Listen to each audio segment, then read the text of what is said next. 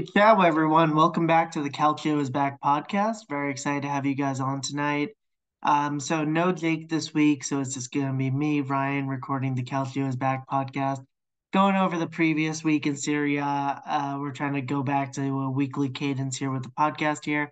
You know, Spotify Wrapped season, and uh, we're very grateful for all of the support we've gotten on the podcast this year as we launched it back in August. It's been great having you guys along on the ride with us, and we really appreciate the support. So I'm just gonna try to put out a quickie tonight. Uh, we'll go forward and line out some more episodes throughout the month of December. But as we close out November here with the big game in the title race, I wanted to make sure that I covered it on this episode tonight. So I'll go through uh, go through match week. I believe it was 12 and go into week 13. Let me just double check that in my notes.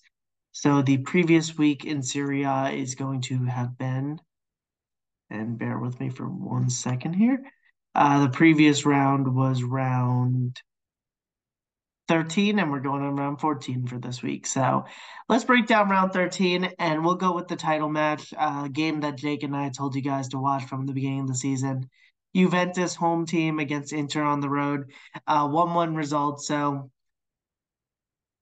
funny enough, this was the number one and two team in the table coming into this match. Inter was first, and Juventus was in second, trailing them by two points going into the game. Uh, the only losses either team had had had been to Sassuolo, which I think is pretty funny, as Sassuolo has been an absolute electric factory this season. They've been very fun to watch and uh, a crazy team. We'll get into in a little bit, um, but overall, Inter and Juventus played a very good first forty. Uh, I thought this was a really good dynamic. They're two of the teams in the league that hold on to the concepts of the three-five-two as a formation. So if you're newer to soccer, that's three in the back uh, as your back defensive line, five in your midfield, and two up front. Both teams ran the same system. Juventus ran a more conservative formation of the uh, of the system, while Inter was very guns away and attacking with their version of the system. Uh, however, both versions of the system canceled each other out on the night as it tied 1 1. But the first 40 minutes of this game were very good end to end stuff. And then both teams in the second half send or decide to sit on the ball a little bit more than you would think. Uh, big point for Inter on the road here. They had to go up and w- get a point at the Allianz Arena. Um, you know, it was a big point for them to get on the road. If they can go back and win the reverse fixture in the San Siro, they'll probably lock up the title. But, you know, in a heavyweight bout, a draw is what we could expect here. It was a good game. Uh, the first goal of the game was Vlahovic got a goal. Um, you know, Chiesa passed it into him in the box and rolled it across, and Vlahovic got it pretty much. He could shoot it anywhere, would have went in. And he put it past Sommer to get the first goal of the game. So Juventus was up one nothing. They tried dropping back a little bit, playing a more conservative style. That's kind of what Allegri goes for a lot of the time with things like this. But Inter was able to hit on the counterattack as Thuram was able to take it up the right side, cross it into Lautaro Martinez, who scored the big goal to tie the game. And it, it was really cool watching the two kind of sides cancel each other out in the second half, but it was a very dull second half for what it's worth. And the game concluded at 1 1. Juventus won, Inter won. Definitely the game of the week. I don't think anything's really close. Um, you know, I really enjoyed this match watching it as a neutral, but, you know, I, I was happy with it. Juventus continues their unbeaten run as they'll take that into December. We'll talk about their next fixture, fixture next uh, later in the program. But, you know, Juventus is hanging in there uh, at second the table. This is exactly where they would have wanted to be. They do not have to worry about European competition. Inter has moved on at this point in the Champions League, as well as balancing out the Serie A competition, where they are the current leader. And it's very important for this Inter group to win Serie A this season, as they are as a club suffering from some major major financial obligations that come due at the end of the season. So that's definitely something to keep an eye on with Inter and see how long they can keep the momentum here. Um, in my personal opinion, I'd like Inter to get the second star of the season and win the league. However, Juventus, if they can put the pressure on and give them a good challenge, I'm I'm down to see that as well because it's been a couple years since Juve won at this point. So that's the big match of the weekend. Uh, we could go into the third place game as we've already covered number one, two, Milan. Uh, AC Milan plays Fiorentina here. Uh, I watched this game as well. It was pretty dull affair. I was rooting for our boys on Fiorentina. I know me and Jake have kind of adopted them as a second club, but this was pretty dull for a Fiorentina game, pretty dull for a Milan game. One nothing Milan gets the victory here. Um, our friend Parisi on um, on Fiorentina conceded a pretty early penalty around the 44th minute uh, to Theo Hernandez, and Theo Hernandez put in the back of the net to get a one nothing lead, and then Milan did not look back the rest of the game. Um, an interesting thing to note in this one is Francesco Camarda, uh, made his debut at 15, breaking many Serie A and Milan club records uh, for one of the youngest debuts in Serie A history. So that's amazing stuff, and just just wonderful stuff to see. That's that's the biggest difference. You cannot imagine a 15 year old in the United States making their debut in an NFL game. You can't imagine a Canadian 15 year old making their be- debut in an NHL game. But the beautiful sport soccer and this slice of heaven that is Calcio kind of give you that opportunity to see someone who is a teenager make their debut. And now if Kamada or Kamada has a career the last 20 years, he'll still only be 35. We're, we're going to watch this kid grow up in front of our eyes. At AC Milan, they have a ton of confidence in him. Um, I know Maldini came forward this week and gave him a big bump of confidence. So it's exciting times at AC Milan, and they're finally getting their momentum back together a little bit. Um, at the moment, AC Milan is currently um, six points back of Inter, so that's a win in their reverse fixture later in the season. But they just have to keep the pressure on and uh, start getting back in the win column. It was their first win in four games, um, as they won their fifth games there. So, talking about fourth place, it was Napoli versus Atalanta. Napoli was able to win the first game of the Mazzarri era two to one. Um, same squad as usual. Mazzarri didn't do too much tinkering. Um, it was pretty much one way traffic for Napoli in the first half. Kvaratskhelia got the first goal of the game. I like when this guy's on form. It was a beautiful header. He found the back of the net in the first, or to end the first half. I believe that was the 45th minute, maybe the 44th minute. A player I rate very highly on Atalanta, Lookman, got the equalizer in the beginning of the second half, and it looked like the game was approaching a draw. I didn't know if Napoli would kind of grab the bull by the horns here. But Osimhen made his big return, um, very well awaited, and got an assist minutes after coming on the pitch. Um, you know, I, we we love Victor Osimhen, don't we, folks? He's one of the best strikers in the league. We hated seeing him out injured. And, you know, he was able to get the big, big assist. Uh, I believe that was Elmas, uh, left back, was able to put the back of the net uh, for Napoli. You know, they take a 2 1 win. We'll see where Maserati or Mazzarri's club or and his squad goes the rest of the way here. But is an exciting way. Napoli goes top four and they have a boost going into the next week. So we'll see how it goes from there. I believe they've been eliminated from the Champions League. Let me just check on that really quick for you guys. Uh, Champions League, I have not been following as my Roma and Liverpool are not in the competition this season. It's been a very boring year in the Champions League. No, so Napoli will still uh, have a decider in the Champions League against Braga, where they cannot lose by two goals. So it'll it looks like by the skin of their teeth, Napoli will advance in the Champions League. So we'll see how that goes. Um, good for them. I mean, if Mazzarri can balance the ship here and they can do good, more props to them. Um, next up, we'll take on Roma here. Uh, so this Roma performance was playing Udinese. Roma win three to one. This is an absolute Pablo Paulo Dybala masterclass. Uh, we've been waiting for him to have a big game. I know me and Jake have been giving him a bit of shit the past couple podcasts, but Dybala was incredible this game. He walks out of there with a goal and assist. Uh, so to start the game, Pellegrini made his back his way back into the starting eleven. We'll get into the Roma corner of it all later in the episode. But uh, Mancini got a goal early in the game off a set piece routine from Paulo Dybala. He made his way forward in the rush, and he was able to get forward and get a ball in the back of the net. So that was good for the the you know co-captain of the squad right now, the vice captain uh, Mancini. Udinese tied it at the beginning of the next half against the run of play, so I was starting to get worried. It was 1 1. I was getting my own anxiety. But towards the end of the game, in the 80th minute, Romelu Lukaku slid a ball across Paulo Dybala, who finished clinically to give Roma a 2 1 advantage. And then later in the game, uh, Stefan had a beautiful strike, and Roma took all three points. We'll get into this game a little bit later with our player ratings, um, or my player ratings on the night. But I'm proud of the performance from Roma. We'll see where it goes from here good, good, good game. They're in fifth at the moment. If you'd tell me 13 weeks through the season we'd be in fifth, I would take that any day of the week, and we're in striking distance of third. We just got to keep the pressure on and keep winning games here, so I'm feeling good. So now we go into sixth place. Uh, Bologna win 2 0 over Torino. Uh, overall, pretty pretty easy effort by uh, Thiago Motta's men. They were able to win 2 0. Uh, Bologna scores off a Giovanni Fabbian goal, his first goal in Serie A, so young talent there. Uh, who might make the national team one day. So it's definitely something Well, Zirkzee, as always, gets a goal. He's an absolute delight. This Bologna team has a pretty easy stretch going through the holidays now. So I wouldn't be surprised if their name keeps popping up in our top seven recap. Um, you know, pretty good team. But uh, yeah, so that's Bologna at six. We've already covered the seventh place team, which is Fiorentina and Atalanta in a tie for this week, uh, as they were both losers, uh, Fiorentina respectively to Milan and Atalanta respectively to Napoli. Uh, to laugh at Lazio a little bit, Ciro got a penalty in the 45th minute, but Salernitana came back in the second half and won 2 nothing or 2 to 1. So laughing at Lazio, Lazio's current position in the table. Uh, you could take a mental guess right now as I pull it up, but I'm gonna go over under in 10th. Uh, let's see where let's see where they are right now. Um, you know, no love for Lazio absolutely despise this club. Let's see where they're hanging out right now. Uh, in 11. So the if you bet the under, you win that one. They have 17 points. Uh, you know, we'll, we'll see where it goes. If they keep losing, it'll be funny. But uh, this squad has no momentum right now. You have to wonder if Sarri's questioning his career decisions. Uh, we'll see what happens there. Uh, next up, team of the week. On my part, we normally do a bounce back game. Me and Jake bouncing names off each other.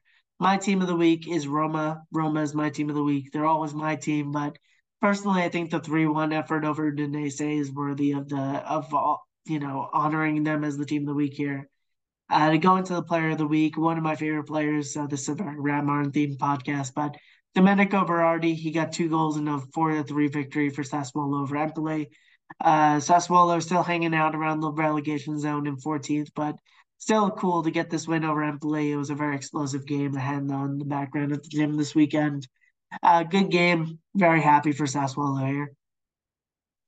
American of the week, it's very slim pickings. It's either going to be Christian Pulisic or Weston McKennie.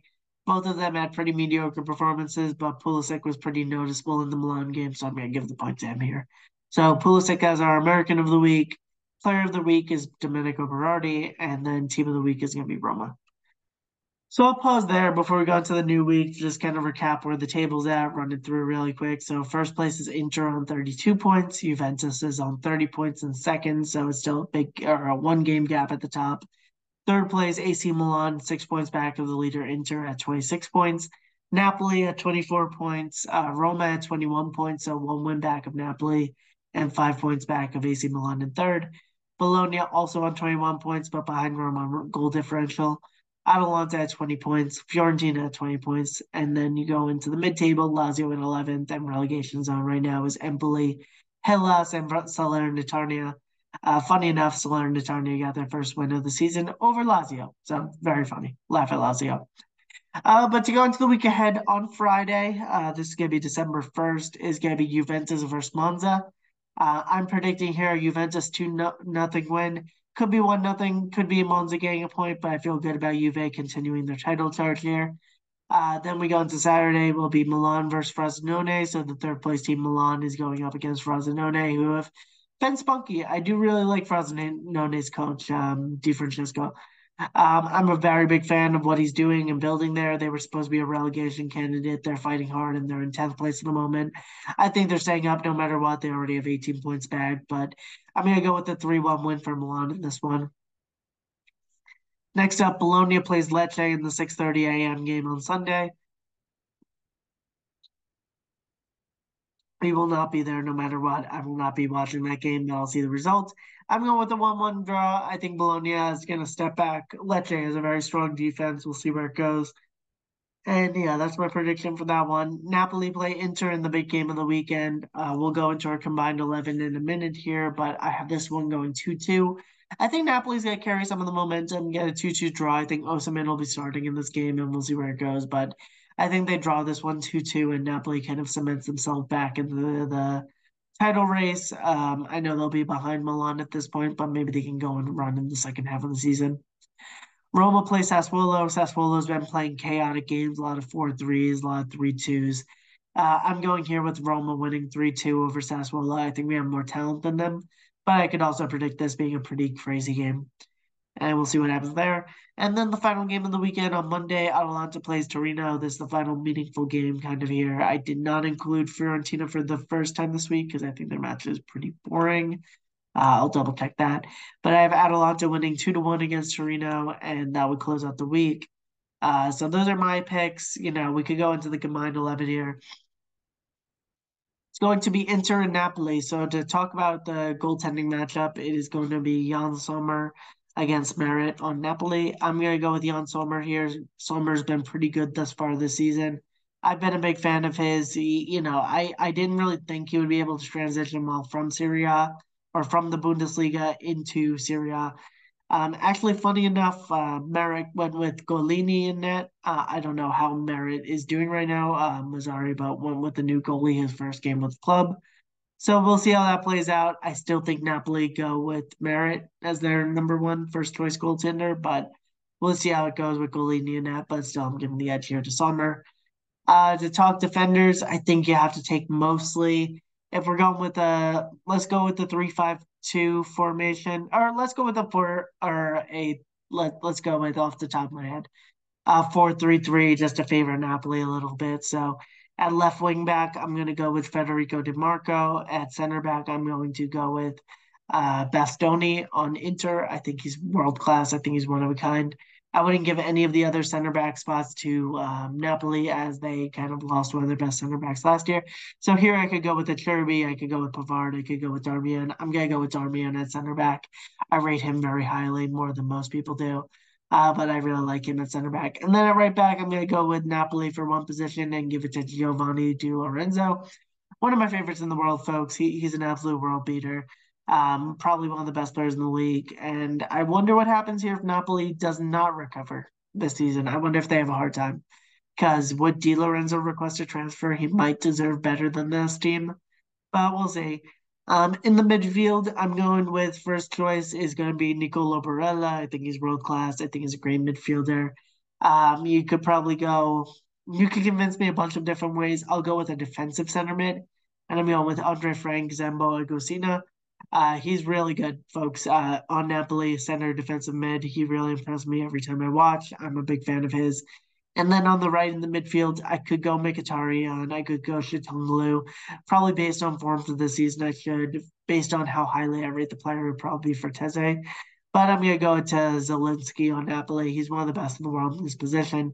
And I'll give him the right side of the midfield here uh, to Piotr Zielinski. So that is right now four or five, or yeah, it is currently five Inter players to two or three Napoli players.